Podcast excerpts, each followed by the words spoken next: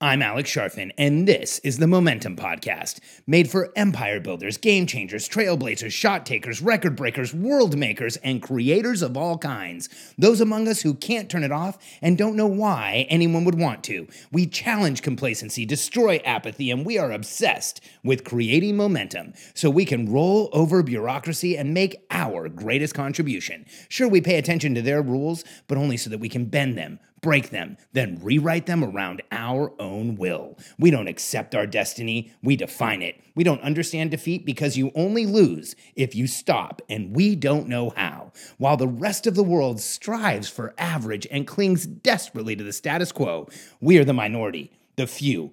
Who are willing to hallucinate there could be a better future, and instead of just daydreaming of what could be, we endure the vulnerability and exposure it takes to make it real. We are the evolutionary hunters, clearly the most important people in the world, because entrepreneurs are the only source of consistent, positive human evolution, and we always will be. My most important mentors. Today, I'm going to answer a question, answer a question that I got on Facebook. It's from uh, Daniel Nunez. He says, "Who is your favorite mentor and the nugget that stood out to you the most?" When I look at my favorite mentors, first, it's so hard to choose. You know, as a kid, I always knew I was fundamentally different. I was so different that I didn't really feel like I belonged anywhere. I didn't feel like I belonged in school. I didn't feel like I belonged in any of the cliques of other kids. I didn't really understand where to go for help. So I just started reading obsessively. And a lot of you know this from listening to the podcast. I read personal development at first, and I started reading life histories. I read autobiographies. And the more I read, the more I found these spiritual mentors that changed my life. One of the first ones, one of the greatest philosophers, we know him as a physicist, but he's one of the greatest philosophers ever, Einstein. When I found out that Einstein failed algebra the first time didn't tie didn't didn't talk until he was 4 couldn't tie his shoes his whole life. I found a kindred spirit and i knew if i could be like einstein then maybe there was hope for me. I remember reading about thomas edison getting kicked out of school at 5 years old and and that that that fact gave me hope that maybe i could turn into something. I remember th- reading about newton who discovered gravity by sitting under an apple tree but what we don't talk about with Newton is that he was so antisocial. That was the reason he was under the apple tree alone. And he was one of those people that made this discovery, but had a hard time communicating it because he didn't know how to talk to other human beings.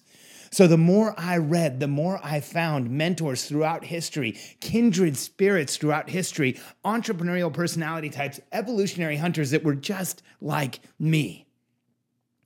And every time, I found someone who had done something extraordinary, but at the same token had shown up in a way that did not make them look strong, like not being able to pass algebra, being antisocial. Every time it made me feel like there was hope for me. So I persisted and I pressed forward. And as a kid, I found this incredible world called business where I started feeling like I really belonged the one thing that came natural to me my whole life was failing. I was terrible in school. I was terrible at sports. I was completely and totally socially awkward. I didn't have a lot of friends. Not that it bothered me. I'm not looking for sympathy. I'm just saying I really didn't have a lot of friends. I wasn't good at what most kids are good at. But when I was young, my parents experienced a severe financial setback. My dad lost a construction business in the early 80s, and I started working with my dad in a flea market my dad and I would go and we would sell small like goods that he would go buy in LA or we would go buy in LA and we would go sell them at a swap meet. And I remember the first time that happened, somebody walked up to the table. We were selling little miniature calculators and pens with an LCD clock in them. Let's remember, this was the 80s. That was really high technology. And I remember a woman walked up, asked me a few questions. I answered them, and then she bought something from me and it was this feeling of of like having accomplished something having done something. There was this there was this clear achievement that had just happened and it was me. Nobody else was there. I had that woman buy something. I helped her buy something. I made something work. It was it was this place where i might be able to create success. And from that point forward most of my life has been an obsession around how do you make business grow? Because this is an ecosystem, this is an environment that I understand. In business, I can be successful. And when I was in my early teens, I found what has become one of the most important spiritual and, and, and, and strategic mentors to me in my life. This incredible human being named Peter Drucker, who, when I started reading Drucker, I found this kindred spirit that looked at business the same way I do. You know, I have an entire shelf of Peter Drucker books in my office. And I have a hard time thinking about him without getting emotional. He wrote over 30 books about business. He sat down and said, This thing called business, not only can we categorize it and write about it and figure it out, but we can make it better. We can show people how to succeed. It doesn't have to be as, as hard as it is. We can make it so that people understand the, the rules and, and, and the guidelines to creating success. And when I look at his books, I'm looking at them right now The Effective Executive and The Essential Drucker and Innovation and Entrepreneurship and the Practices of Management and just his book, Management where he sat down and said, I'm going to write about every facet of running a business and write the definitive work from the inside out on how you make something called a business successful. I remember getting emotional as I read that book because here was another human being who saw the same importance in this concept called business that I did, so much so that he was willing to sit down and write the Bible for business called management. And anyone who's in business who hasn't read Drucker, you don't know what you're missing.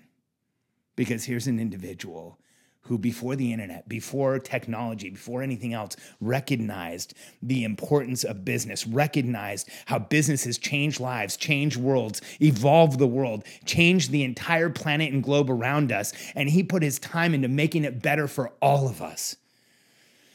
So, my first most important mentor is Peter Drucker for everything that he wrote, for the shortcuts he left behind, for the time he put into his career, making sure that every one of us has more information, has a better chance, has more than he had when he was starting.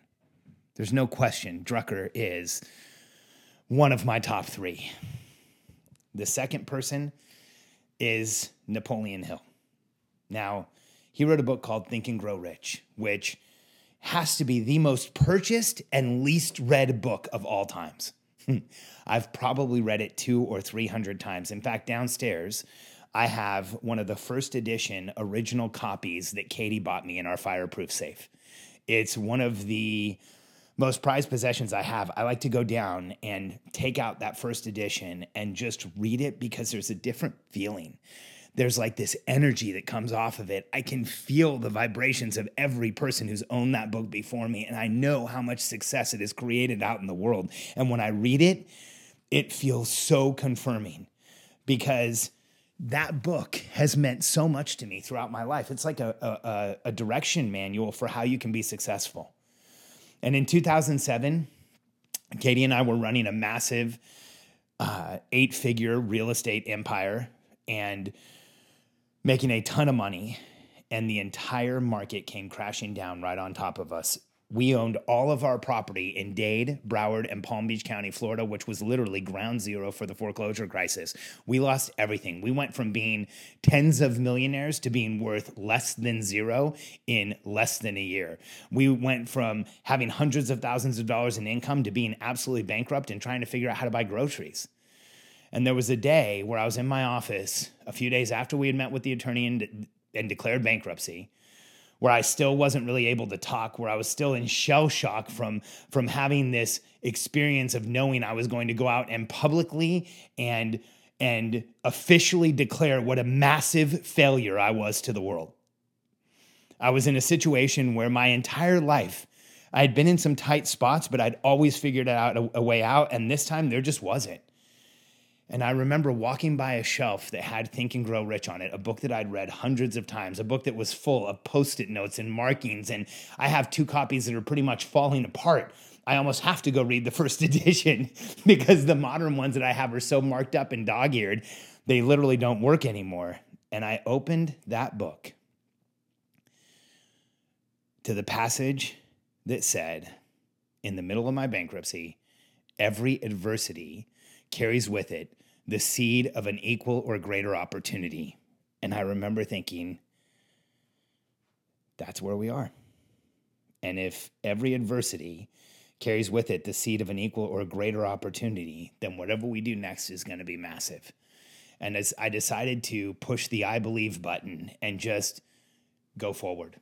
And that moment of reading those words on the page moved me in a direction to where I called a friend of mine and and from that point forward started focusing on how we got out of that and from being in bankruptcy and having it discharged from the date our bankruptcy was discharged to being liquid or liquid millionaires again was less than 1 year because I didn't focus on the failure. I focused on finding that equal or greater success from the adversity we were in. And I followed the principles in Napoleon Hill's book. If you're willing to sit down and read that book and put that into your life every single day, it will change everything. And the, the, the, the real fact about Think and Grow Rich is it will do nothing for you if you buy it and put it on a shelf. But if you open up and read it, it'll do everything for you. And then the third most important mentor um, isn't an author who I didn't meet, isn't someone who I never had the opportunity to be in person with. It's actually a consultant that I worked with probably about seven or eight years ago and who I quote almost on a daily basis. His name is Mason Ludlow. And Mason is one of the wisest and most integral and most intelligent business people I've ever had the privilege of working at or working with. In fact, Mason's a pretty unique dude. He was coaching me and he was always also working with the board of directors at Walmart. In fact, he was working with John Walton at Walmart when we were working together. And at one point, he was in our office and went out to get a TV and he went to Walmart and he got a TV at like a 60% discount. And I'm like, Mason, how do you do this? And he pointed because he turned in the receipt so that we would pay for it. And he pointed at the memo on the Walmart receipt and it said John W. So that's how intense Mason Ludlow is and was. And the key thing that I learned from Mason is that in your business, when you have clarity about where you're going, when you understand the plan, when everyone knows their role and their responsibilities, and you have a scoreboard that matters, you can stand on the gas pedal with both feet. And Mason used to tell me, line it up, make sure you have your plan, make sure everyone knows where you're going, and then then you push like crazy. See, he taught me that first you have to know where you're going, have clarity for each person, know what your scoreboards are, and then when you push your team, when you motivate them, when you tell them to go in a direction, they won't just walk, they will run. In fact, Mason used to tell me one of the keys to business is to going out and finding people that are just as passionate about what you do as you are, who have a chip on the shoulder, who are looking to make things happen. And he would call them wall runners. And I was, I remember the first time he said, I said, Mason, what is a wall runner? And he said, you go out and find someone who's so excited about your outcome that when you point at a wall, they'll go right through it. And that advice is so much of what I do today. I go out and I find true believers who believe in our uh, who believe in me. Like it might sound egotistical to say that, but when I hire someone, I need to make sure they believe in me because sometimes I need help believing in me. I want my team to believe in me. I want them to know that that if we do the right things that what we put out there is going to change the world. And so I want people who believe in me, who I am and what I do. I want people who believe in our company and the products we put out. And I want people who believe in our clients and what they do. And when we find that trifecta, we do find wall runners. They will wall, run through any wall, no matter how thick and no matter what it takes. And I watch it on a daily basis. And if you don't have that atmosphere in your team right now, do what Mason told me create clear, outcomes that everyone understands. He used to say, when they can explain it back to you and you're confident they'll get there, you're good. Then make sure everyone on the team knows what they're responsible for. What are they accountable to? When people know what they're supposed to do, they will. And then last, make sure you have clear scoreboards so every person knows whether they're winning or not. And you will see your entire team transform. You will see your entire team run through walls. So, in my life, I have been affected and changed by the people who I've let in, the people who I've chosen to learn from. And I've shared three of them with you today Peter Drucker, Napoleon Hill, and then Mason Ludlow, who in person has and continues to change my life. I think every one of us as entrepreneurs needs to have those inspirational mentors, those people in our lives that we look up to that give us momentum. And if you're listening to this podcast, I want to thank you for letting me be a small part of your life because my whole career, I always wanted to be able to help people create more success in their lives and in their business. And from a very young age, I wanted to be able to help people do more and be more and create more and have bigger outcomes in the world. And having this podcast and this conversation with you and this relationship that we're building means the world to me. So, thank you for being a listener and for being here with me and for allowing me into your life. It's an honor and a privilege. If you haven't yet, uh, download a copy of my book and understand the real manifesto behind the entrepreneurial personality type. Let me, in less than 45 minutes, it's a short book, let me help you understand yourself better, stop limiting behavior, and create unlimited momentum. Go to freemomentumbook.com, freemomentumbook.com, download the entrepreneurial personality type, and let me know what you think.